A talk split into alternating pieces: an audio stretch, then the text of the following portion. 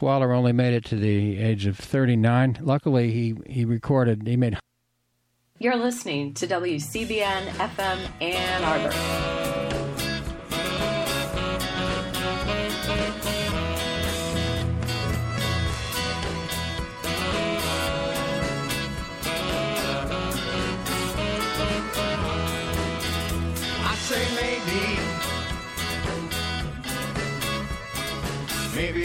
In love with you. I say maybe. Maybe I'm in love with you. Good afternoon. You've got Living Writers, and I'm T. Hetzel. Today I'm so happy to be talking via technology with Diane Cook. Uh, Diane, welcome. Hi, thanks for having me, T. Nice to be back. I know it's so it's great that you're back. Yeah, we we talked a few years ago now when um, your your story collection, Man v Nature, came out. Um, and so it's it's it's been a few years. I've missed you. I missed you too. um, well, today um, we're talking because your first novel is out in the world, the the New Wilderness, um, and and many congratulations on um, the the short list for the Booker Prize nominations too. Thank you. That was quite a shocker. I'm very very excited about it. Because you first must have heard about the long list, right? yeah. What was that like? Well, it was an email from my editor, um, and it was like just pretty shocking. I don't think it's it was not an award. I knew I knew my publisher in the UK had submitted me for it, but it wasn't. So I knew like, well, yes. Now there is a very slim possibility that you could get on the list because you're going to be considered as opposed to a book that isn't considered. But I certainly didn't think that it would actually make it anywhere. And to then get on the short list was quite surprising. Um, and I'm like really thrilled about it, and I'm in love with the Booker judges. They're like my favorite people now. I know they're like top of my list too now. Good people. Yeah. Yeah, I noticed because for here in the states, um, the press is 1817 Harper, an imprint of HarperCollins publishers, but uh-huh. Oneworld publications in the UK, and that was same with Man v Nature too. Yes. So I had like my first two books under contract with HarperCollins, and then um, Oneworld in the UK, which is just a, a really small but great publisher, um, decided to take both books as well. And you know, before the novel was really fully done. Um, wow. Yeah, so that was that was fun. I, the edit, editor there is so wonderful. I love her. Oh, what's what's her name? Diana? Oh, her name is Juliet Mabey. Oh, and she's just uh, I know. um, she's just great. She just believes in the work I do, and that's really all you can ask. Oh, completely. And what a great name too. When I saw Oneworld Publications, I was like, "This is a what a great home for this book." Yeah. I'll read the your short bio in the back of the New Wilderness. Diane Cook is the author of the story collection Man v Nature, which was a finalist for the Guardian First Book Award, the Believer Book Award, and the Los Angeles Times Art Seidenbaum Award for First Fiction. Her stories have appeared in Harper's Magazine, Tin House, Granta, the Best American Short Stories, and the O. Henry Prize Stories. She received a 2016 fellowship from the National Endowment for the Arts and is a former producer for the radio show This American Life. Diane lives in Brooklyn, New York. Um, with her husband, daughter, and son. yeah. With a with a full house these days. Many... Yes, and and the the fun thing is that we're actually in Michigan right now, T, and and I was in Ann Arbor this morning. No, get yes. out! what the heck? oh my goodness! I was, I was in Ann Arbor this morning. if it wasn't in the time of COVID, we could have mm-hmm. been Yeah, it's it's it's too bad, but I mean, there's like so much that's too bad right now. so How- this is so- like one of the small things, I guess. Yeah, exactly. yeah, it sort of pales in comparison to um, the the kind of the earth shaking things we we hear about almost daily. It feels like Yeah. right now. Um, Yeah, the why too Michigan? bad, the terrible. Oh, my mother-in-law lives here, and um, we just had a baby uh, in June. Another baby, so we have a, a daughter who's almost three, and now we have a little boy who's four months. And we just came to Michigan to get out of Brooklyn, um, and to have a little extra space, have a yard, have some extra help, let you know our son meet other people besides us because we're basically living in total quarantine. Um, so we're yeah we're here. We've been here about a month. I don't know when we're gonna go back.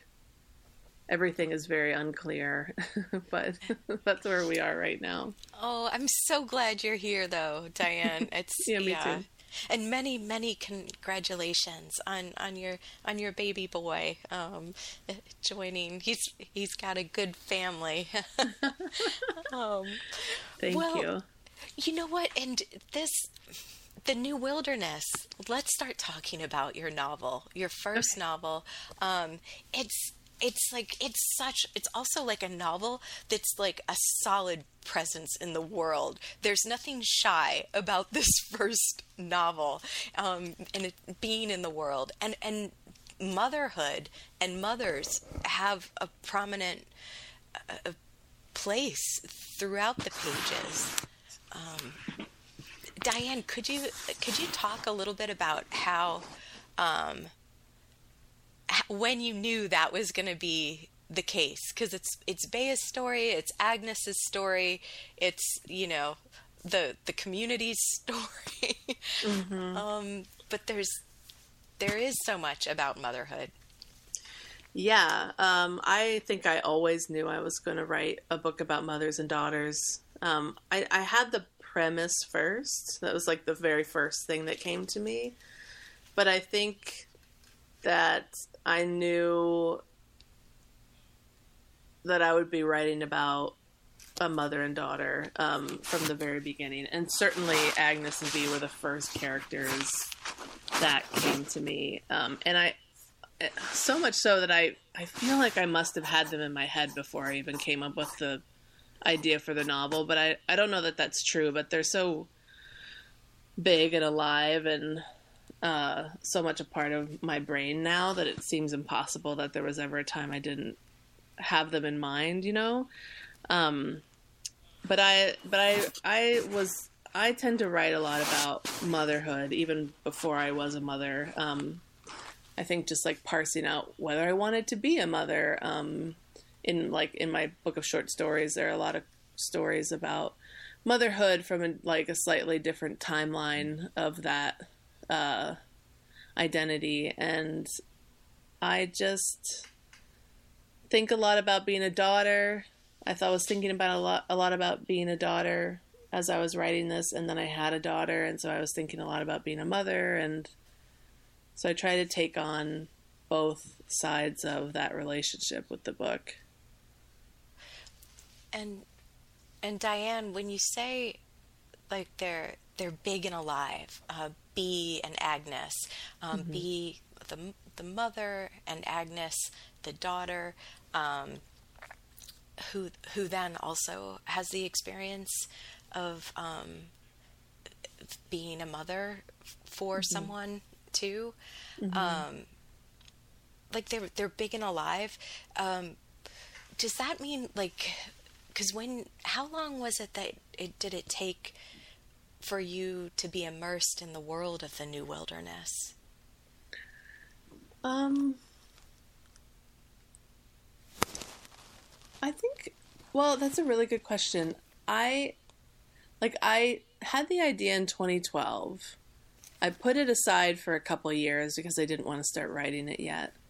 But during that time, like it was building itself in my brain, you know, like I was taking notes about it and I was thinking about it, but I just wasn't doing anything formal with it yet. Why was that? Do you know? Like, or is it Well, possible to say? Yeah, I was writing the short stories still, and Yeah. I really cared about that project and I wanted to finish it. And, you know, I think the questions that were coming to me with the story collection just felt more pressing. Um, and, you know, uh, I just had, like, I had my own timeline. Like, I didn't want to write a novel yet, but I just, I had the idea and I, I was really interested in the idea. Um, Is that is that when you had gone um, on the the U.S. Forest Service walk? Is that where the the germ of the the idea started? Yeah, so I was at this residency on the coast of Oregon called the Sitka Center for Art and Ecology. Um, and I was there for like three months, and it was like the first residency I ever did. I was like pretty new out of grad school. I was working on these short stories. I just had like no other concerns, and I was like in this like almost like it's it's such a lush forest right on the coast. Um, and we would go for these walks with the. There was a, a nature conservancy land like that uh, was adjacent to the residency, and then a national a state forest right behind, or a national forest, I guess. And um, it was just like a natural place, and a lot of what we did was thinking about I mean, a lot of what I did was like obviously writing. My the whole point of me being there was to spend time writing, but they always had these little um, walks or events for us to do with people in the community who you know were like were involved in some way in the local environment, and so we went on this walk, and it wasn't even the walk itself that like inspired me, but we were talking. Someone mentioned something about uh, environmental mitigation, which is a, a term for like a policy where if you develop one p- parcel of land, you have to m- mitigate another parcel of land back to a, re- a wilded state. You know, like rewilding something. Um, and I just had this idea, like, what if there was like a huge area that decided that it was going to be the mitigation like it was going to let itself be turned back into a wild place to like offset the development happening elsewhere.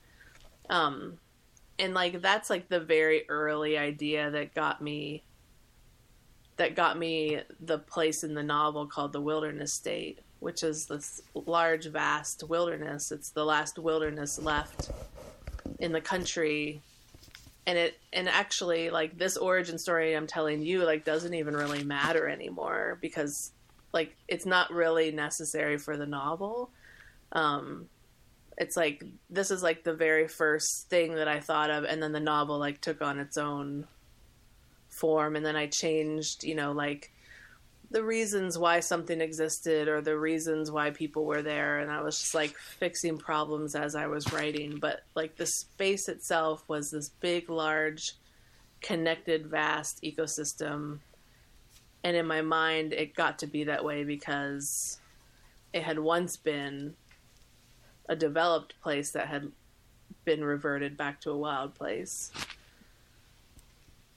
i forget Yeah. what the original question was yeah. Well, no, that was great. I was well. It was just um, because I think in the acknowledgments section you had said thanks to um, two people at the USFS. Um, Yes. so I was I was imagining um, that that sometimes because sometimes when you're walking, that's also when ideas happen somehow. Oh, for me, all the time, all the time, and like so much of the book is like written in my iPhone just when I'm walking around. Um, but yeah, like yeah, oh yeah. um, but yeah, I remember that walk. I'll never forget where I had where like I learned what that term was. I didn't know what that term was, and then it just it's like when you learn something that just lights a huge bonfire in your brain, you know? like and it just you know it's like it's just a term that I hadn't heard before, but my my imagination just took it, and it was like the jumping off point for something that became became very like much more complex um, and and took on a life of its own. But that was the definitely the jumping off point. And and so, do you think? Because I'm go- going back to something you said a little bit earlier, Diane, when you with like how you you had this idea 2012ish, right? And then you put it aside um, because you wanted to to stay with the short story project that that became became Man v Nature. Like there was like right. Do you think it actually helped in some way because you were accumulating like the idea didn't go away because sometimes people are like or at least you know i've even had this experience where something feels pressing and urgent and and i might dash down a few things but if i don't do more of it it can fade or or the time passes for it. Um, whereas it sounds almost with um, the the new wilderness you had pieces that you kept i don't know gathering or an accumulation Yeah, it it kept growing for me. I I, I, I know what you mean. Like there are sometimes those ideas just that just fade, or you kind of talk yourself out of them over time. yeah What I did that I think was helpful was that I had the idea, and I liked it a lot, but I knew I didn't. I just didn't have the ability to work on it then, and I so but I gave myself like a day, and I spent the whole day just like taking a ton of notes about it, like letting my brain go wherever. I'm sure this is where Bea and Agnes first appeared. Um, I just like wrote characters, wrote scenes, took a bunch of notes to myself, like rules for the world. I spent the whole day and I think I accumulated like 40 pages of notes. wow And so, and that was just like pure generative. Like, I didn't let myself not think something, you know, I just let myself do all of it. All the, you know, like as much thinking as I could, as much imagining and creating as I could. And then I, so I had that document always to look back on, even when I felt like I was getting lost somewhere.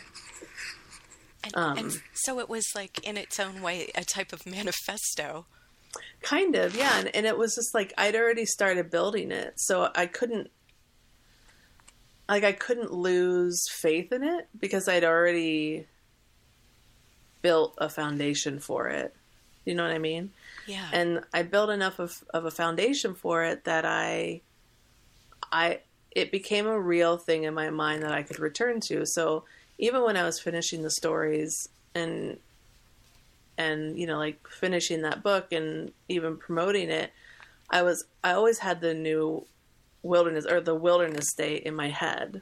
Like it was always a real place after that, and so I could always think about it. And so even when I'm finishing the stories, every now and then I'd start writing this. I'd have an idea for the novel, and I would just like go jot it down or go spend an afternoon writing about it, so that it like slowly accumulated some real material, and then, and then I guess maybe in 2016 I started really writing it in earnest.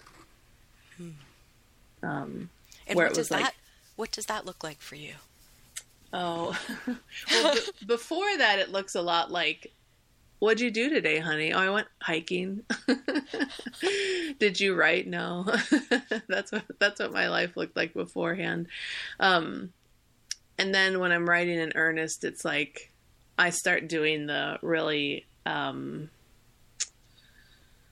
disciplined thing of like writing every day, or I mean, not actually writing every day, but uh, trying to get to a word count every day. You know, some writers do word counts where they try and write a thousand words a day, hmm something like that. I had never done that before I started writing this novel, um, but I I had to because I think just the novel's just too big, um, and there's just too much to get down. So yeah, the real work then became like I knew kind of the path the novel needed to take, and I had to get through each of those, you know, to each cairn as a you know as I was like moving through it. Yeah. Oh, that's that's also that's a lovely and true image. um, and and so were those were because you said you were hiking, right? Which um, do you also in like if you're in Brooklyn or so, do you have urban hikes or or was it especially important to have some residencies? Like you you mentioned the Sitka Center, and I remember us talking about that that place, how important it was for your your story collection too. Yes. Um, but Yeah, do you also think hugely when you important. hike, do you think do you think about like are there Brooklyn hikes too? well, no. I mean Okay. there are, but It's different. so I in in the middle of all of this, I had a, a luxurious two and a half years or two years, I guess, in California. Um, we relocated to uh, Oakland, California, for a couple years, about 2004. Yeah, 2000, 2014 to 2016. Um, so then that was like just hiking nonstop for me. Um, and I didn't have children yet, so I was running off to do residencies as much as I could. Um, and yeah, so and another one of the residencies that I did was up in Oregon and on the eastern side of Oregon in the high desert. And that's where I got the landscape for the new wilderness. Um, where that, that landscape really uh, captured me and, and I had to write about it. and so was there something like a like a caldera that you could see in the distance or any Yeah. caves and Well, there was this. Yeah, there was. Well, it's like, yeah, it's like there is this cave there called the Paisley Cave, and it's actually where they they have one of the earliest um, human relics of like you know a prehistoric uh, or a primitive history where there's like fossilized human feces there oh in. Oregon. Um, and that was like a place that we visited at the re- when I was at the residency. And yeah, there's like you know there's calderas all around. I mean, not that I could see it, but um, Crater Lake is there. Uh, it wasn't near where I was, but um, it's like this. You know, that part of the country is this volcanic place, and I think the image in my mind was always like of a mount, a snow dusted Mount Hood that is just so like sharp. You know, it just looks like a triangle on the horizon in some ways. yeah Um, but there was this caldera nearby that was always closed because like it was a seasonal road up to the top and I was never there during the right season.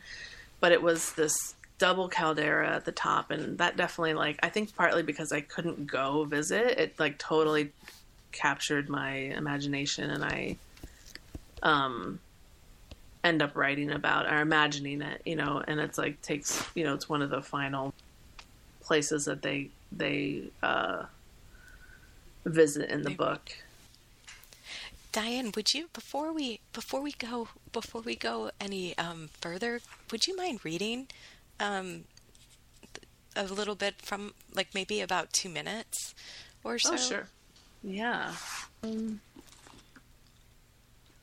I'll do maybe just a little bit from a part of where they're walking uh, in the landscape. Oh, okay. Would this be the walk when Bea is is not not there? No, she's there still. It'll be more general, I think. Okay. Um, here, I'll read a little bit.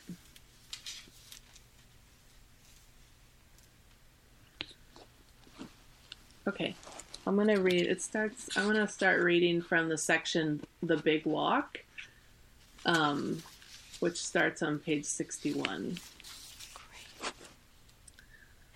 On the big walk, they passed through entirely new landscapes, tumbled into grasslands that smelled of nutmeg after a rain, bugling elk crowded valleys with sounds of a lost world, the animal equivalent of a haunting, lonesome whistle from the refineries outside the city.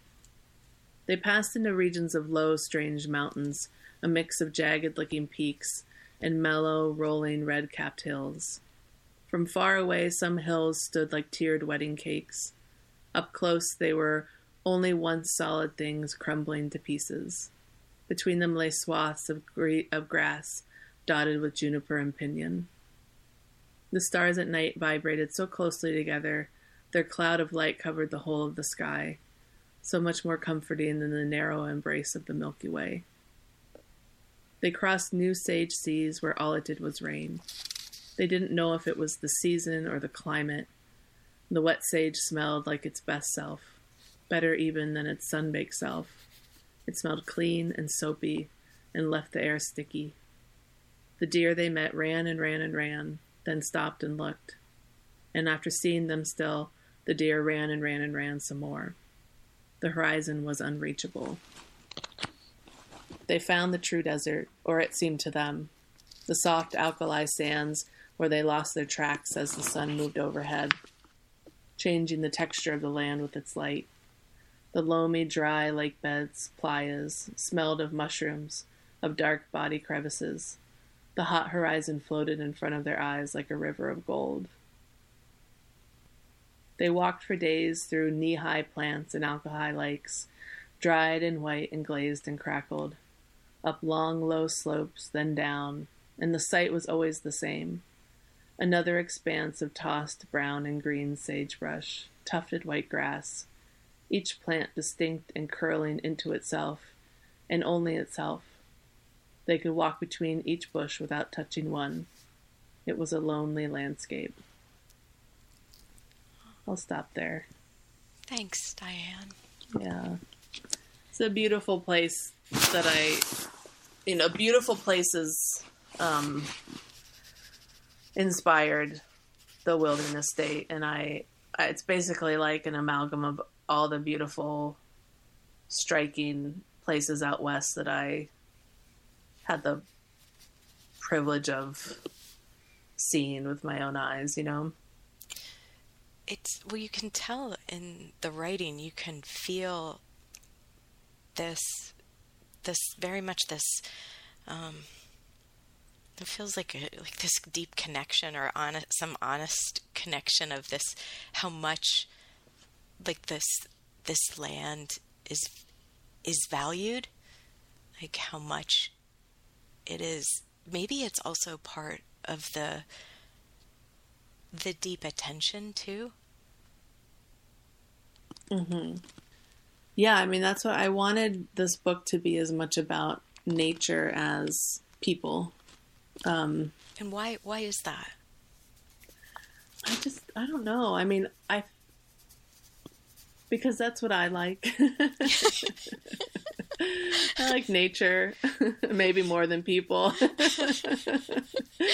no, I like people. Um, most of the time. Um, I, well, I, you know, I think most of the things that I read are nature writing. It would be called nature writing. Like I read a lot of nonfiction. My whole like base of thinking about the world comes from a naturalist perspective. Um, I mean, the the reason you and I connected was because we had a mutual friend who I taught with at the New England Literature Program, which is the program at University of Michigan. Um, and that's like what the program where we would read Walden and Emerson and like read Frost and Dickinson and talk about literature through a lens of what it means to be in the same landscape that it's that it's talking about. And so I think extracting place from people is like something I can't do anymore. Um, it's just like too they're just they're just the same to me. Um and i don't and i don't know if it's like some fantasy life that i'm like trying to live or i mean i live in brooklyn.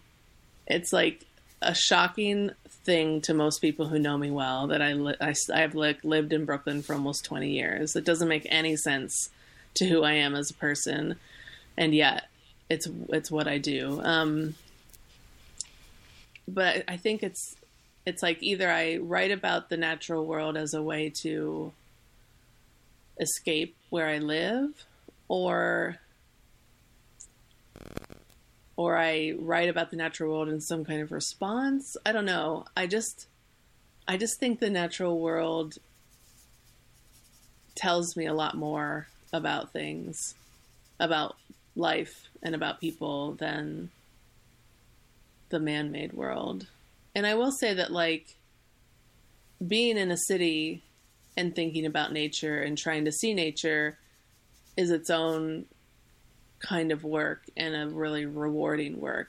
Um, I know I laughed earlier when you were like, "Did you hike in Brooklyn?"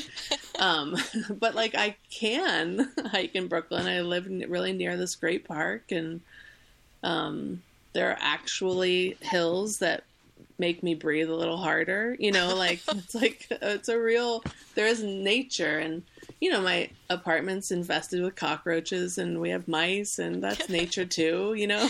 Lots of creatures, little beings. Yeah. yeah. Um, I mean, it's like nature is also the absence of in my mind. So it's something that I'm thinking about all the time, even when it's not in front of me, because it's something that I want. And I don't, I honestly don't know where that desire came from. I grew up in the suburbs, you know, um, but it's it's just something some somewhere along the line I crossed a path with some kind of wild thing that like took me uh, with it you know and I I just it's something that I just love to think about though like I'm not someone who's like lived like this like I don't generally go I'm not a super rustic person. I don't go backcountry camping. Like I stay on paths and I use maps and you know, I mostly car camp these days cuz I have two kids and um right, right. But, but I don't know. Yeah, I just love it. Well, and yeah, it cuz it it seems like it it definitely feels like it's a way of understanding the world where the world actually I don't know, it's a feeling as well as a, a thinking thing, I think, with it being in nature, like the experience of being um, open in a natural space. Mm-hmm. Um, I think in the book, Diane, too, like th- hearing you talk a little bit about, you know, Brooklyn and um, like, because there that would be informing parts of um, the new wilderness because there's parts about the metropolis and how um, they were, I think, uh, they were lucky because they had a tree in their neighborhood, like in their, like one tree in mm-hmm. in the neighborhood, and that was a rare thing in this this metropolis, right? Yeah. How things and the air in this metropolis was what I don't know. Do you want to talk a little bit about um, the setup for why um, why there is a need for volunteers in the wilderness state for the oh, plot. Oh yeah. Yeah. Um, so the book is this like speculative near future view of um, a world where because of various things, but probably mostly because of climate change and the degradation of the land and resources we already have, um, the world has gotten to, or the country has gotten to this point where most of the people live in like this huge metropolis called the city, and all the other land in the country is being used for resources to to support that population. Um, but there's one last wild place, you know, um, a wilderness area, and it's it exists basically by the grace of whatever science government like it's it's the last thing um, everything else has been developed in some way or being used in some way and this is the only place that's not being used outwardly for anything um, except to study it right mm-hmm. um, and in the city and because it's just like such it's like imagining the industrial revolution and what it would be like to live through that but you know again you know what i mean like there's going to be a time when I mean it I mean it's already the case like where the cities are really polluted. Kids in the city have breathing problems, and you know, there's no real true night because there's so much light pollution. And I mean, it's just like I just took what the city really is for many people and pushed it to its most extreme. So in the city, kids like get really sick from the air. Um, people are like literally living on top of one another. Everything has basically been turned into a high rise, and your home is like a very small apartment in a big high rise. And I basically have Bea and Agnes are this mother and daughter. Agnes is very sick.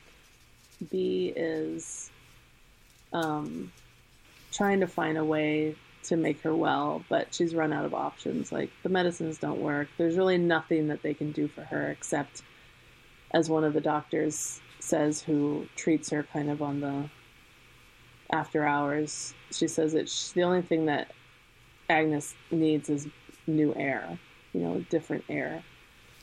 Yes. And so Bea learns of this study that is asking for volunteers to go live in the wilderness state. Um, you know, under the idea that they want to study how people and nature interact because it hasn't happened in so long that it's kind of this lost history. Mhm. Um, and I'm sure, you know, in the same way that we study things now, someone's got some idea and they want to test it. So they want 20 volunteers to go live there as as naturally as possible. So as prehistoric hunter gatherers, where they leave no trace, they make no mark, they make no permanent um, impact on the land. And they part of the part of the experiment is to see if they can do that.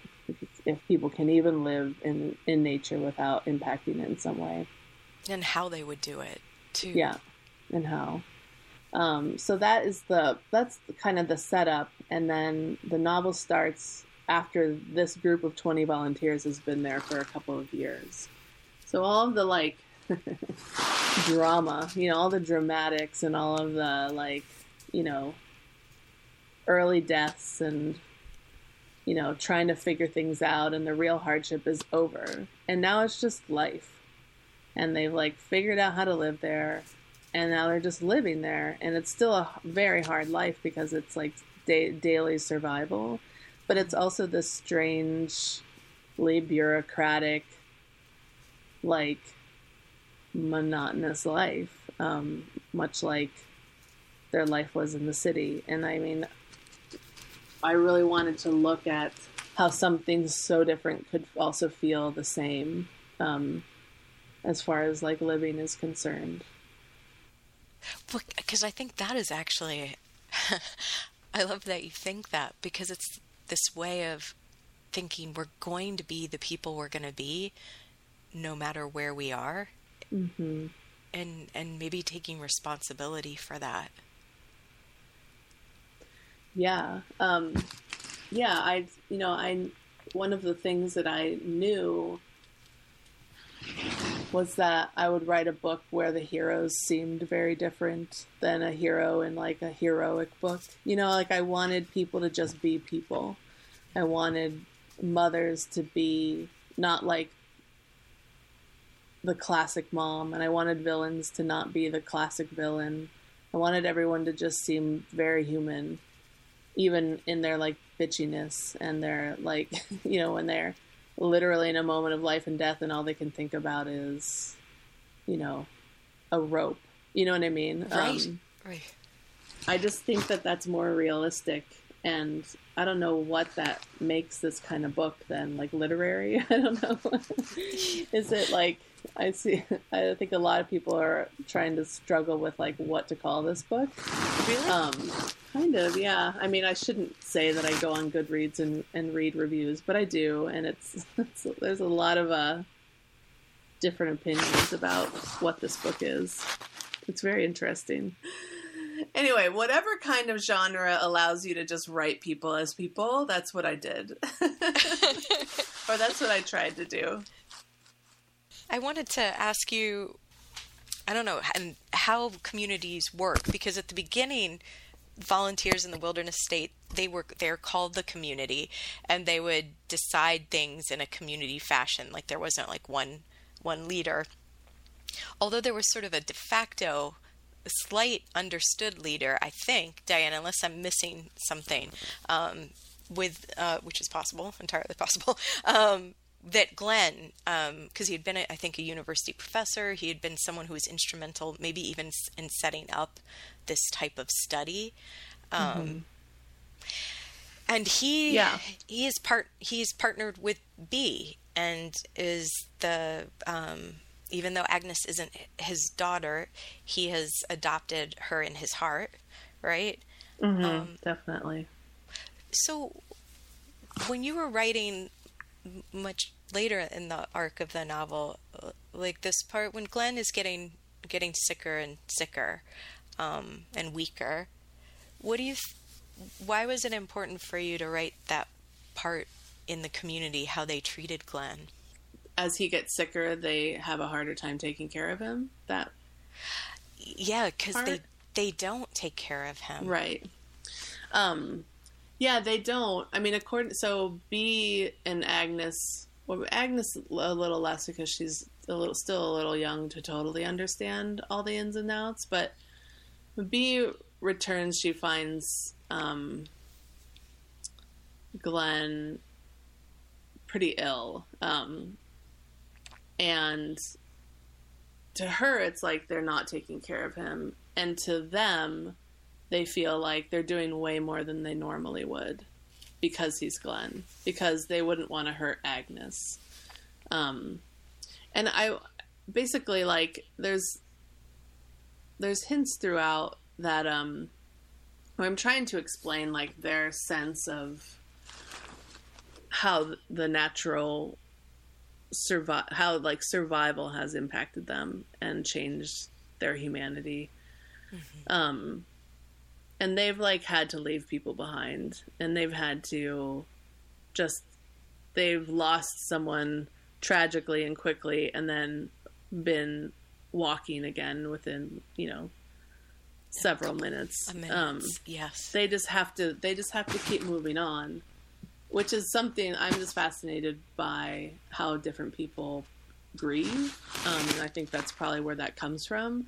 But also that like and when you, I mean, I like watch a lot of nature documentaries. Um, it's like I always have. It's like one of my earliest memories, and that's like the story of that they're always telling in those is like the like life or death battle every day for that all those animals are undertaking. Um, whether it's you know, and like a fox raiding uh, a you know rabbit den and like you know, eating the babies or like lions taking down an old or a young um, gazelle. You know, like it's just like mm-hmm. that's just the world, and you're the whole point day to day is just to survive it and to figure out ways of doing that um, of either like tricking trickery or just brute survival.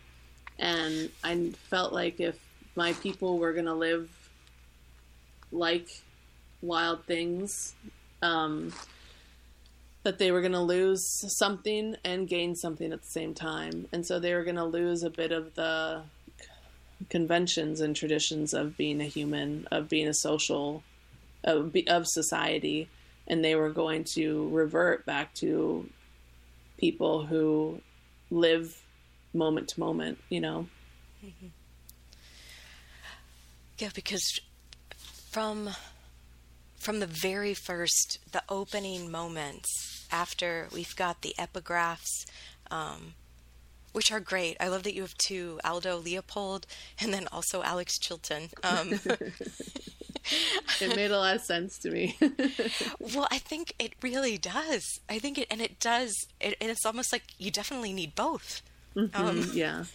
Uh, but but so the the first because we were talking about um, when we heard you read earlier, Diane, we were in part three, the big walk, and then, mm-hmm. but part one, the Ballad of uh, Beatrice.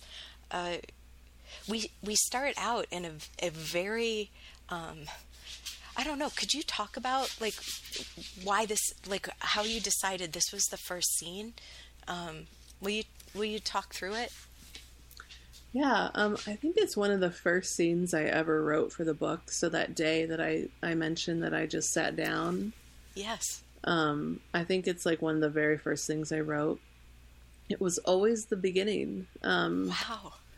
and un- until the very end i think at the very end when i was like had i was maybe on my third draft or something and a couple people had read it and i knew i was handing it in really soon i kind of lost confidence briefly and thought you can't open a book like this. Like this is too much. Um, but then i decided that i had to do it this way. Um, so it begins with Bea. She has she's been pregnant and has just miscarried, or I mean, it's it's debated. I mean, she's basically has a stillbirth at the beginning of the book um, that you're present for, and because they live in the wild, she has to leave the fetus out um, and leave it behind, and I even in my wavering about like whether I could open a book this way because it's a very lonely, hard scene. Um, Yes. but I think it sets up something that you need to have in the back of your mind as you read Bea's character because I think she can be really complicated and difficult to understand sometimes. And I knew that even though that beginning part is hard, um, she's the one who endures it. And I think that if you keep that memory with you as you read her, you have more empathy for her um, throughout some of the things that she does in the book, which are can be difficult to understand. Um, or that was my that was my hope anyway, is Yeah. that you couldn't ever totally turn your back on Bea because you saw her go through something really harrowing, um, and you know that that that that affected her. And even though she is thorny and tough, that's coming out in some way. Um, so I wanted I wanted you to always I wanted someone on her side, I guess, you know, um, even though I knew that she had a more difficult story to tell, because I'm on her side, and I wanted there to be a tenderness towards her, even when she does things that just seem wrong. Thanks for talking about that, Diane, because I, yeah, that it feels like a necessary like lens in a way like like we know so everything else we learn and are introduced to about the whether it's something that predates that in her life or comes after in the wilderness state and that mm-hmm. y you just you you have that. Because i think there are moments that also change us and make us who we are as people and that this is a way where you were yeah you were brave to clearly show us a moment that made the character made her who she is Mm-hmm. Yeah, and I, um, yeah, I, I felt like it was important. Um, and even like I said, I, I never wavered until I wavered, and then I wavered hard. well how did you Um, get back to it then? What happened diane? Well, I think I just I was at like the almost the end of a project, and I don't know if you ever get like this where it's like, I mean, I've been working on it for like five or five years, and then suddenly was certain that it was terrible and like nothing made sense and like I couldn't do it this way and it's almost like um like all the animals like howling right when the sun goes down. You know what I mean? Like yeah there's just like the your last gasp where you're just gonna like this is the last time I'm gonna freak out. So I'm gonna freak out real hard. it's a big one yeah and my freak out was like, I'm gonna cut the first scene, you know? Um, which I think happens when people write books all the time. Uh, they change the beginning and the end like many times or multiple times or really late. Um, that makes a lot of sense to me. But this one, so this was. Um, I did play around with a prologue for a little while, but then I cut it at some point. Um, but this was always the first scene, and then and I think it, it makes sense. Um, and I also think it like is a weirdly clean way of bringing you into the world because Yeah. she is going through this harrowing experience in the desert, but she has a memory of what it was like with her first daughter, and you also which which, happened in the city, and so she has these connections to the past and to that place that are complicated for her to parse all the time. You know, uh, given the life that she lives now. And also, there's this idea of um, family and uh, what's the word I'm looking for? Like generations. And also, this idea of like what kind of world they live in now and that how fast a perception of that could change. So she is thinking, I mean, she's lost the baby and she's distraught by it, but she also knows it's the right thing because she doesn't think it's she doesn't think that it was the right thing to do to bring a child into this world. But she brought a child into this world not that long ago.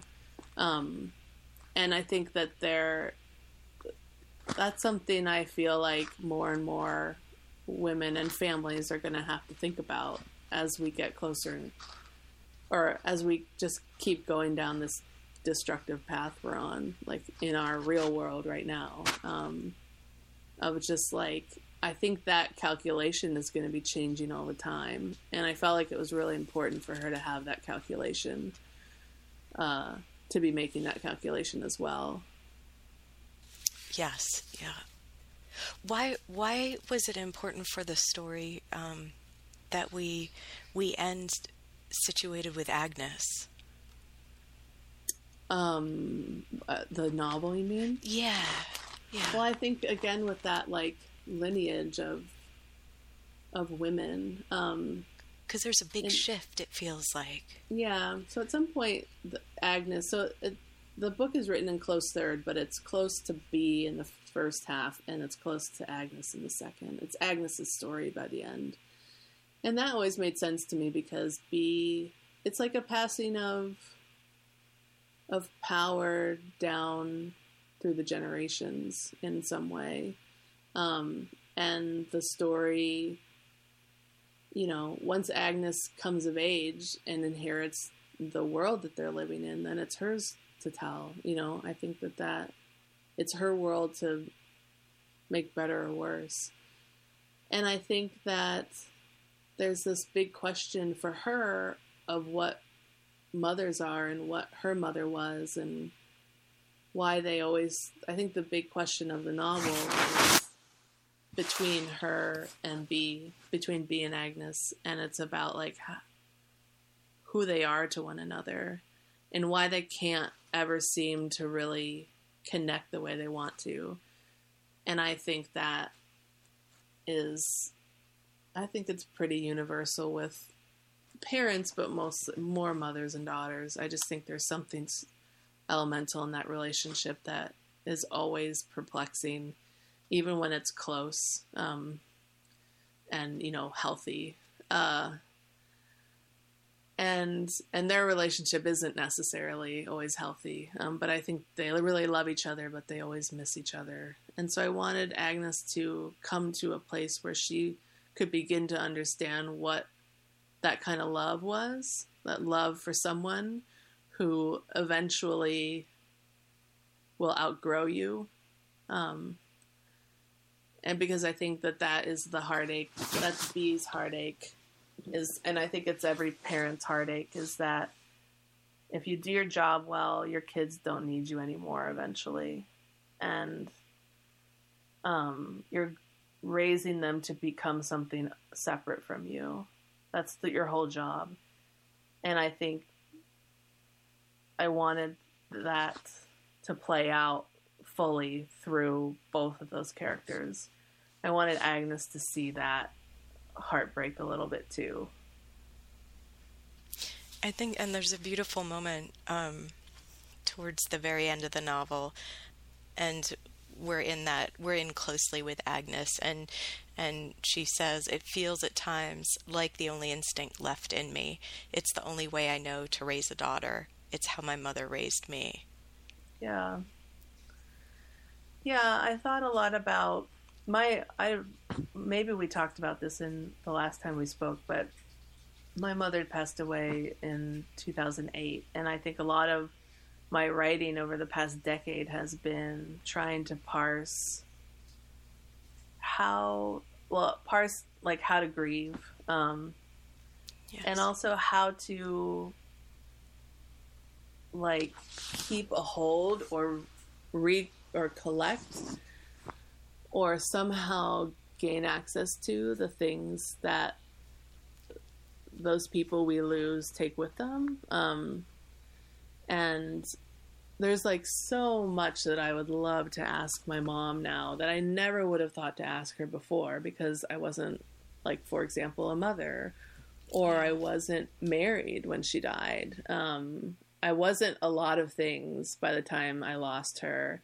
And every day I can think of like 10 questions that I would love to ask her about just what's happening in my life during that day. And even though I can ask friends and I can ask other people, there's just like, I just want to ask her. And so I wanted that question of like how do you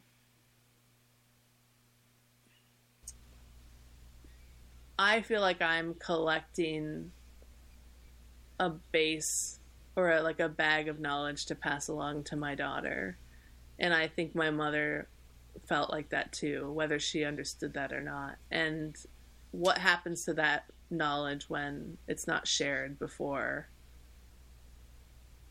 like that relationship is broken in whatever way it doesn't even have to be death but um, like how do you gain access to all the things that that person took with them or how do you mourn that loss of information or how do you become how do you learn about the world when that teacher is gone you know what i mean um, Yeah. and i w- really wanted agnes to begin to feel that um, because as she ages into someone whose life is going to become about someone else now, which is kind of what happens when you become a parent.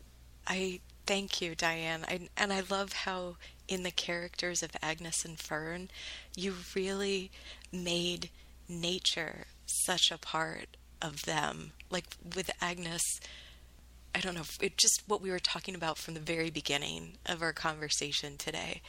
Like the natural world is so much a part of of of both of them and Fern even more than Agnes, which goes to what you're saying about each of the generations of Yeah. you know the mother daughter loved ones. Um, Yeah, I was really happy when Fern appeared to me. it just it made me really happy. It also like cuz Agnes goes through a lot of loss and in the end she has this big beautiful gift in Fern, someone to love and someone to take care of and someone to like launch into the world and I I think sh I think it's like something she wants to experience and she gets to. Diane, thanks for talking today with me. Of course, it was my pleasure. I love talking with you. I loved it. I've loved it. Um, today on Living Writers, The New Wilderness by Diane Cook. Diane, I hope we speak again soon. Oh, me too.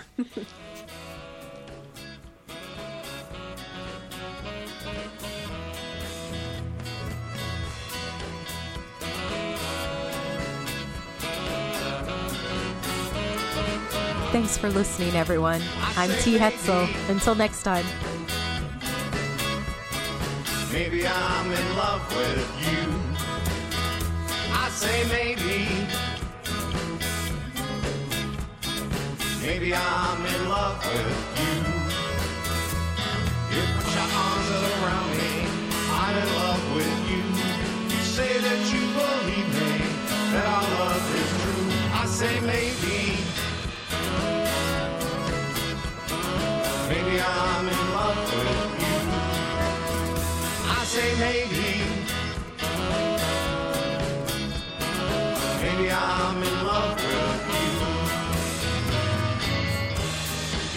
Brings shivers. A stranger.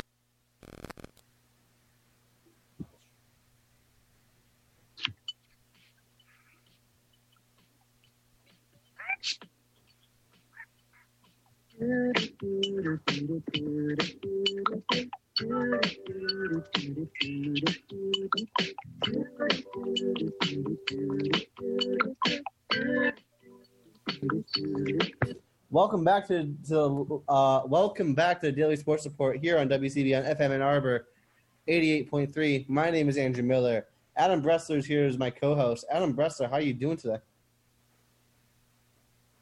I'm doing fine. Uh, speaking to you live from the Northwood Apartments as I am continuing to isolate despite having two negative tests and zero symptoms in the past two weeks. Really, you had you had a scare? No, my brother got it, and since I went to the Dairy Queen, they made me uh, isolate. But since I've started isolating, I've gotten zero uh, symptoms. I've got two negative tests, but they're saying it could show up. So they're having me isolate for another five days or so. That's that's the unfortunate aspect of contact tracing, my friend. Yeah, That's- it happens. It happens. It sucks, but we get through it. But uh, what we don't get through is we are here to discuss sports. And by golly, last night was supposed to be the game of the century. And we Yeah. all, all I'm taking away from this is Patrick Mahomes is is the man. I mean, give me your thoughts real quick, Russell. So it was billed as the game of the year, and at least for me, it didn't really live up to that. Uh, Baltimore was a bit of a dud, which was unfortunate, and uh, the game was out of reach by the second half. Even though it was like close